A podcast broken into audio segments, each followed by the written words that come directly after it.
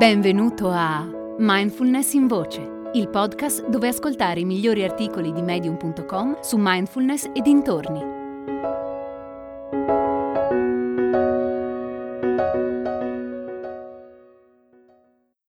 Come evitare le trappole della mente distratta di Randall J. Sokolov. Se sei come me, la tua mente a volte è come un quartiere poco raccomandabile che è meglio non attraversare a piedi. Una zona losca e inospitale. In qualsiasi momento possono sorgere dal nulla pensieri ansiosi o giudizi su ciò che gli altri fanno o pensano. Altro rischio concreto sono i gesti impulsivi frutto di pensieri angoscianti. Ad ogni istante possono sorgere pensieri catastrofici. Il quartiere poco raccomandabile che c'è nella mia mente è un proliferare continuo di pericoli e se non rimango consapevole è un attimo svoltare nella via sbagliata. Una volta dentro, uscirne non è facile. La sventura è dietro l'angolo. Mi ha sempre dato fastidio quando le persone mi dicevano esci dalla testa. Dentro di me pensavo sarebbe bellissimo, vorrei poterlo fare. A volte uscire dalla mia testa mi sembra tanto impossibile quanto uscire dal mio corpo. Certe sensazioni e certi stati d'animo mi mettono ansia. Alcuni pensieri carichi di paura mi si incollano addosso come un cane da ferma che sta puntando una preda. A volte mi è così difficile uscire da quella zona inospitale che ho nella testa che soltanto con l'aiuto di una birra, di uno Xanax o di una doccia ghiacciata posso sperare di riuscirci. Se una persona è immersa in pensieri sulla storia dell'arte, sulla filosofia, sul proprio futuro radioso o su altri argomenti intriganti, allora stare nella testa può essere un'esperienza piacevole, un quartiere raccomandabile, ma credo che per la maggior parte di noi stare nella testa non sia una situazione di quel tipo. Al contrario, quando siamo nella testa tendiamo a preoccuparci per il futuro, a rimpiangere il passato e a giudicare noi stessi e gli altri.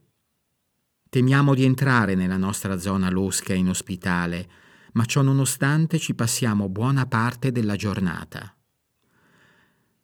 Il fatto è che rimaniamo intrappolati in quella zona della nostra mente ancora prima di sapere come ci siamo entrati. C'è un innesco, poi la reazione è così veloce che prima ancora di rendercene conto il nostro sistema nervoso è già in modalità di attacco o fuga e noi siamo prigionieri di un ciclo di feedback negativo fatto di pensieri ed emozioni disturbanti. Se tale ciclo di feedback negativo non viene arginato, si può andare incontro a livelli elevati di ansia o di rabbia e potenzialmente anche a un attacco di panico.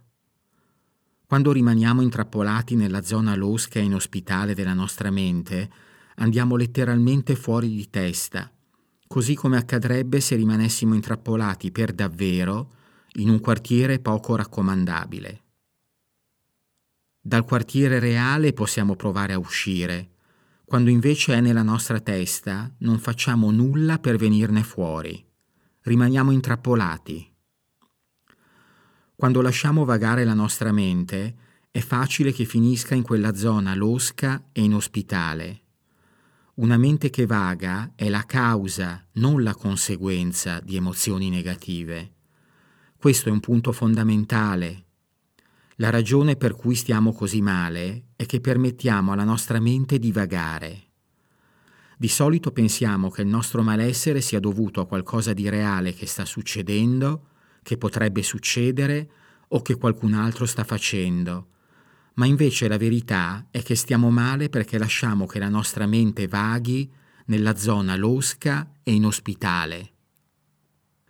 In uno studio condotto da Matthew Killingsworth e Daniel Gilbert, i due ricercatori hanno scoperto che ciò che una persona pensa è un indicatore più affidabile della sua salute mentale di ciò che quella persona fa.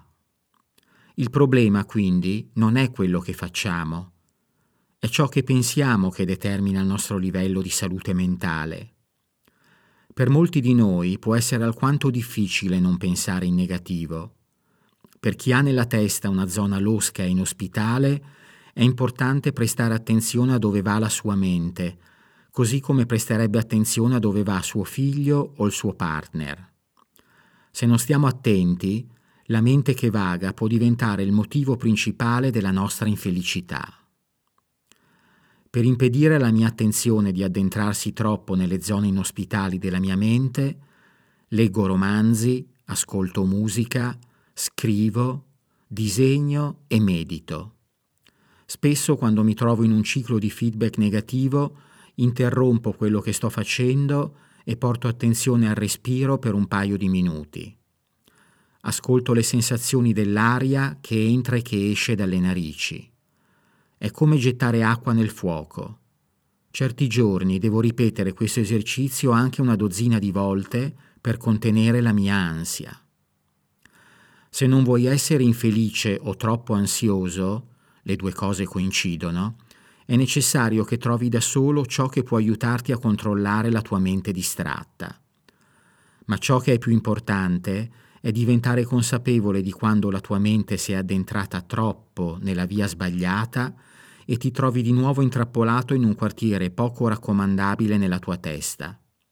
Quando te ne rendi conto, solo allora puoi scegliere di uscirne. Se non ne sei nemmeno consapevole, come puoi venirne fuori? Hai ascoltato Mindfulness in Voce, il podcast di Mindfulness Bergamo www.mindfulnessbergamo.net